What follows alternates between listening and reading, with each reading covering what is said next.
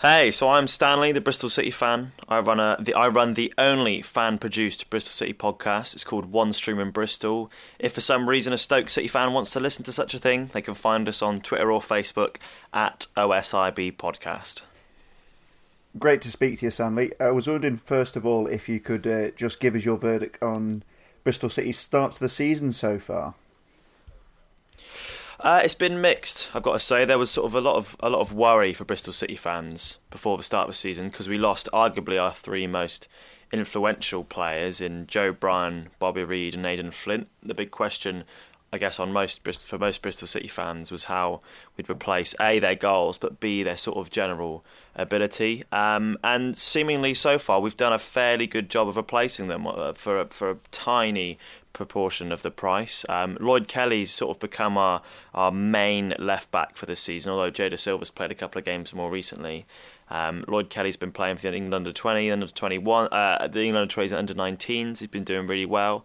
Andy Weimann was the man who most people hoped would replace Bobby Reid's work rate, but for the first sort of six games, he had seemingly replaced his goals because he got five and six, but he's tailed off a little bit since then. And I guess the man who was brought in to replace Aden Flint was Adam Webster from Ipswich. And um, I think for a few City fans, the jury's still out. But for me personally, I think he's been a, a revelation. He he passes the ball around with ease. He sort of suits our sort of uh, total football style. Um, and, and all three of those particular players have done well in, in filling the gaps. In terms of the start of the season, it was a little bit shaky to start with. We sort of drew our first couple of games, especially there was a away draw to Bolton where we went 2 0 down quite early on, and people were worried that we might see some of the problems that we saw at the back end of last season, where you know although we started the season well, we did finish very poorly. And but um, after sort of losses to to Borough and Plymouth, we, we won four in a row. Then we went five without winning, and now we've won two in a row. So I think people, Bristol City fans, are slowly becoming used to the streaky nature of Lee Johnson. That will, you know, will win a few in a row, lose a few in a row, and hopefully by the end of the season we'll sort of improve again, like we have in the last two years. Yeah, you looking at your results in front of me, you definitely, as you say, are very streaky. You went on you know, winning four games in a row. Some kind of landmark results in there as well. Four one against Blackburn Rovers and uh, beating Sheffield United, of course. And uh, my worry is we've kind of caught you mid streak and you're gonna go on a, another winning run. Uh, how are you doing in relation to where you thought you'd uh, be and sort of your expectations for the season? I've got the four four two season preview magazine, and that predicts you uh, finishing 19th, but you finished 11th in the championship, and as you say, you kind of fell away a bit, and possibly maybe should have finished a bit higher. So, what are you kind of hoping for this season? I mean, I don't personally consider myself an optimist, but it seems that whenever I talk about sort of predictions or hopes for the season, I'm sort of branded as one. Um, 19th, I think, is about right for what most City fans would have thought. I was hoping for a top 10 finish just because, yeah, I don't know, just because the way I am, I'm not really pessimistic, I guess. Um, in terms of where we are so far uh, at this stage, I think we're about where I thought we'd be. We've played some incredible football. You mentioned the wins against Sheffield United and Blackburn. Blackburn was quite tight. Blackburn are very hard working. We sort of tore them apart in the latter stages. Sheffield United was a game where, for some people, um, that was when their their perception of Lee Johnson changed. And after that win, a lot of fans actually thought, actually, you know what, we've got a manager who can affect the game in the right way and and can put out a team that can beat top level championship opposition. Um, I think I think we've done well. We've still got a few injuries. I don't really particularly enjoy I, I don't think it's very good to, to use injuries as an excuse or to sort of bemoan the, the, the, injuries, really. But I think we've lost quite a few important players. Some of our new signings, so you know, we signed uh, attacking a couple of attacking players from the lower leagues, um, and Hakeeb Adelakun from uh, Cheltenham and Scunthorpe respectively. And both of them I was really excited to see play, and they've both been injured from the start of the season. So I think once them two come back and Korey Smith comes back, I think we could see Bristol City sort of, albeit in a streaky nature, establish ourselves as a sort of top ten. You know, sort of flirt with the playoffs. Essentially, I think that's what's what's likely for Bristol City this season. Mm. So, what's the kind of fan verdict on Lee Johnson then? He took you over a, few seasons ago, and it's kind of been steady as she goes, looking at your kind of league positions in the championship. What what is his kind of style of play like, and what the, what do the fans like and not like about him? It's weird to be fair. I, I because um, you mentioned the league position. It would look like sort of a, a slow rise of uh, of our fortunes, but it's been anything but really. I mean, when he took over, we we were in the bottom three. We weren't doing very well, and he did a great job, to be fair, of guiding us slowly out of relegation and into safety with the likes of Jonathan Kodjia and Lee Tomlin linking up really well. The next season, you know, he did some good transfer business with the likes of Tammy Abraham on loan. We bought Tomlin. People were very excited, um, but for whatever reason, we just couldn't seem to play football. We were constant. We were playing, you know, attractive football, but it was not getting results. He set a record for our most uh, what's the right terminology here? He set a record for our longest uh, losses, most losses in a row. God, I'm sure that there's some way to say that with it making more sense. But um, we lost eight in a row, which was a record. No manager had ever lost that many in the league. Um, there were bed sheets uh, across um, the Portway, which is a road coming into Bristol, with Johnson out, Johnson out midget, and other sweary ones that I'm sure you wouldn't allow me to say on your podcast. Oh no, you can say them. So at that point, uh, oh, there you go, midget, midget cunt. There you go. And uh, we, we're not allowed to swear on our podcast, so it's, it's a rare occurrence for me to be able to swear. Um, and people, uh, I think the majority of the fan base wanted him out. Um, and we won a game. I think we beat um, Rotherham at home, and then we started to win a couple, and then eventually, sort of, we we, we ended up sort of the season culminated with us beating Brighton away and staying up. Um, last season was different. Last season we started it uh, amazingly. We were playing. A, we had a lot of few injuries. We were essentially playing four centre backs at the back, but we were still managing to play this sort of like nice, neat passing style. Lots of rotations, lots of sort of uh, people breaking lines and such. And you know, I'm, I think sort of uh, this might be overdoing it, but I think we became a, a sort of uh, the neutrals' favourite team. We were the little guy for a lot of people because we beat Man United, we beat mm. yourselves, we beat Crystal Palace, we beat Watford, we ran Man City fairly close in the semi-final with the Carabao Cup. So for a lot of people looking in, they sort of adored this this Lee Johnson style of football and this rotations, but it fell away once it came to January. It, it didn't happen. The man uh, once we'd beaten Man United, we went on a terrible, terrible run. Um, didn't win many games at all for the rest of the season. Like you said, ended up 11th. And this season, a lot of people really did fear. They really were worried, and for a lot of people, they thought that form would carry over. Um, but we've done well. We're playing a really nice football. I mean, the game against against Brentford, we we don't didn't quite get to impose our style. We're not quite as sort of fluid as a team like Brentford, but there's a lot of movement. There's a lot. We have a very young squad. For example, our, our back four when we played Brentford, we had a, a young, goalkeeper playing his first game. He's 22. Left back was uh, 21. That's Jay Silva. 20 Lloyd Kelly. 23 Adam Webster, and Jack Hunt was the oldest player on the pitch at 27. So we've got quite a young team. We're buying players for I'd say a relatively low amount compared to the rest of the championship and hoping they sort of blossom over the next few years. I think at the moment where we are, most sane City fans would see Lee Johnson in a very positive light and would sort of um, buy into this sort of project that we're trying to go for, really. Mm, that, that, that's interesting. Then uh, you reminded me of the uh, League Cup defeat we had at Ashton Gate. I'd tried to wipe that from my memory. It was an awful, uh, awful evening for us. Uh, but looking ahead to the game on Saturday, then how do you see uh, Bristol City setting up and approaching this game? given our kind of struggles so far this season, do you do you see Bristol, you know, kind of really going for us and trying to trying to possibly out outplay, out outscore us?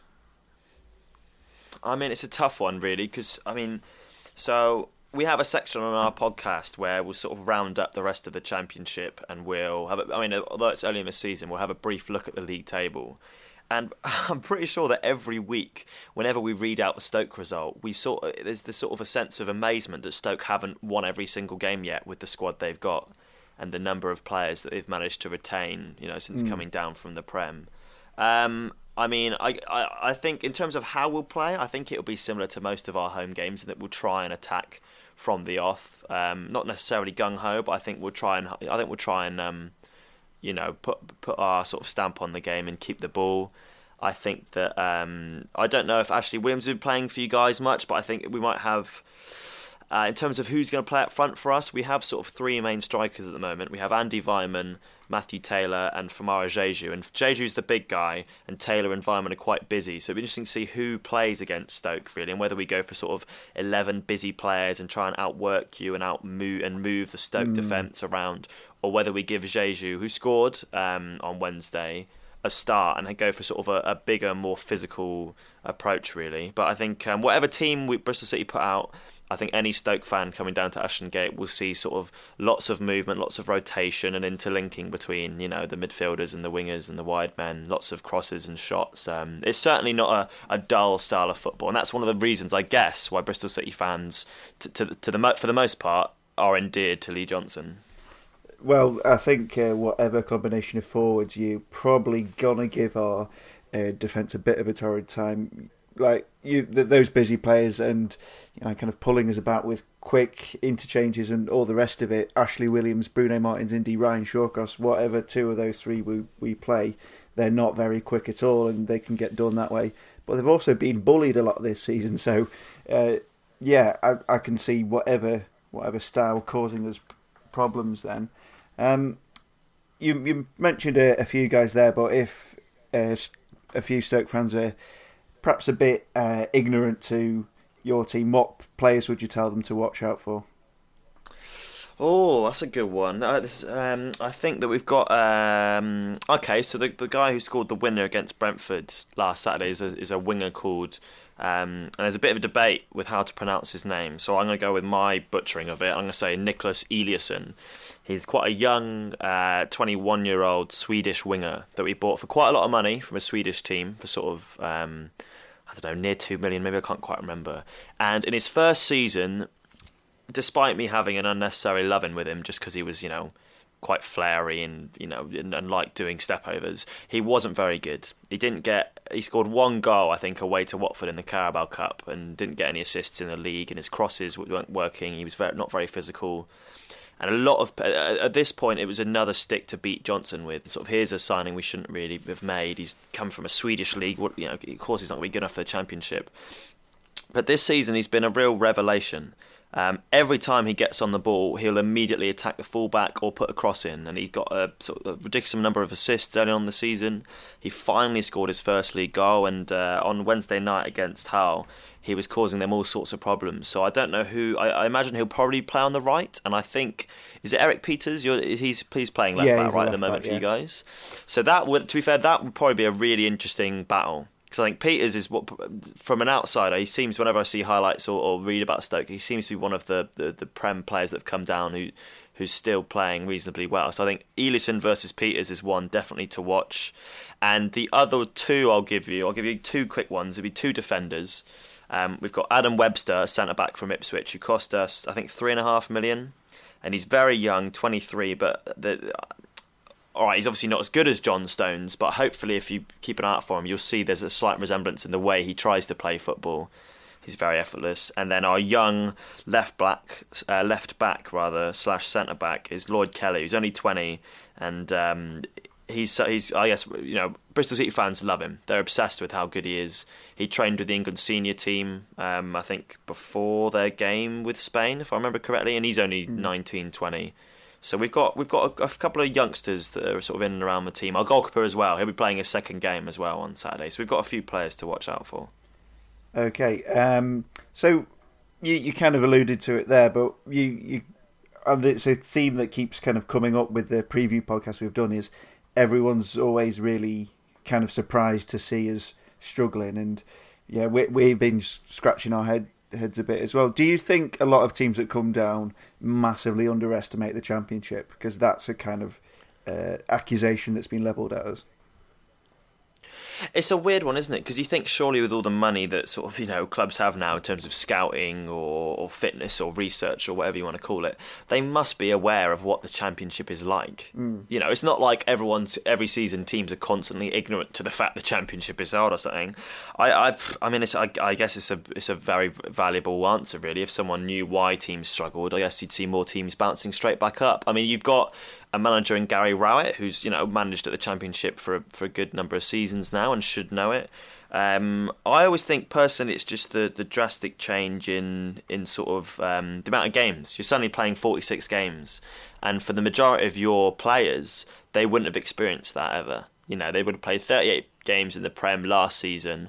That's I, that I don't think is as ferocious as the Championship. Just just from watching it, I don't, you know I don't have sort of you know physical stats to back it up. But it seems like the championship's a lot harder. I, I'm not sure. I think you just it's hard to get that balance right, isn't it? It's rare that any team goes back up, and it's just about sort of working out which players can handle that many games and which players you know have got the sort of physical strengths to handle the championship really but you know I, I, I thought Stoke would have that I thought most of your players seem strong enough or fit enough or you know useful enough to be able to handle the championship and I thought Gary Rowett would be would be good enough too so I mean you know I, am I'm, I'm just as as, uh, as surprised I guess most Stoke fans are that you guys aren't in the upper echelons really mm. uh, we'll kind of uh, wrap up then with a final couple of uh, questions. First of all, it, it will be a, a, while for most Stoke fans. Uh, uh, it'll be a while since they last visited Ashton Gate, save for that League Cup game uh, last season. So, what can they expect from Ashton Gate in terms of uh, an away fans' experience? Do you have any kind of recommendations or tips for pubs or anything like that? Oh, that's a good one. Oh, it's the first time I've been asked about this. Um, so I interviewed an away fan a recent game. I can't remember what for life. Maybe it was a Blackburn fan, and he uh, commented on how in, how actually friendly the stewards are, and it's the first time I've ever heard that. So I, I guess if Stoke fans are into having banter with uh, the stewards, then they, they should do that because apparently ours are very friendly. um, I love the fact that Ashton Gate is sort of all right, fine, it's a big stadium, so it's not hidden, but it's in amongst sort of the local houses. Um, in terms of pubs, I mean, I really like North Street. North Street's a very good one. Um, there's loads of pubs up and down there. None, I mean, there aren't as long as you, there aren't any particularly rough um, pubs around. Really, they're not sort of ones where as soon as you walk in with a northern accent, you're going to get beaten up. I think the waterfront's very good if you've got time. If you if you get there early enough, anywhere around the docks and the waterfront, it's really lovely if the weather's nice. Um, in terms of Ashton Gate, I mean, the away end is the Atyeo stand, uh, named after our, our record goal scorer, and it's the I suppose it's the stand that hasn't been um, modernised or updated, if you will, in the sort of the recent um, changing of of Ashton Gate. But you, I guess you're looking out into the three new stands.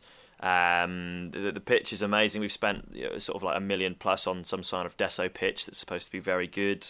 Um, the food's, I guess, fairly standard food as football goes. We all know it's normally very overpriced and isn't that interesting. So I'd recommend going to one of the local, you know, fish and chip shops, or there's various pasty vans that are, that are very popular in and around the stadium. But um, I haven't checked the weather, but I think Bristol's a, a nice place for an away day. Really, there's there's countless countless pubs and bars and and the nightlife's really good if people are staying in Bristol. Anywhere anywhere in and around the centre or the waterfront I'm sure Stoke fans will will have a wicked time really. Okay fantastic. And finally then can we get a prediction from you? Oh prediction. I mean okay um, let's think. So Stoke I, as an outsider from an ignorant point of view it seems like they're struggling I think you know after winning against Brentford and beating Hull at home, and to be fair, Hull we probably should have scored more. I'm gonna say our luck's gonna gonna turn, and we're gonna sort of like um, do better than we should on Saturday. So I'm gonna go with uh, a three. One win against Gary Rowett, who interestingly most Bristol City fans wanted as our manager instead of Lee Johnson. And I think uh, in hindsight, we're probably glad we went for Lee Johnson because Gary Rowett might have left us just like he left Derby. Mm, yeah, he, that's a that's a common thing with Gary Rowett for a lot of fans. Is that, yeah, he treats clubs as stepping stones and all the rest of it, but he probably won't be getting too many offers at the moment. Uh, Stanley, thank you very much. Uh, thank you. It's a pleasure. I've just got to say because my dad said that I've got to mention this, and that um, you might have noticed that my name's Stanley, and it's because I'm named after Stanley Matthews. So I just thought I'd I'd get it in there because my dad's family is is from up north, and he was a, a close family friend of of, uh, of, my granddad's. Oh, fantastic! That's brilliant. Thank you for speaking to us. No worries, and uh, obviously wish you guys all the best, except for Saturday, of course. Likewise. Cheers, Stanley.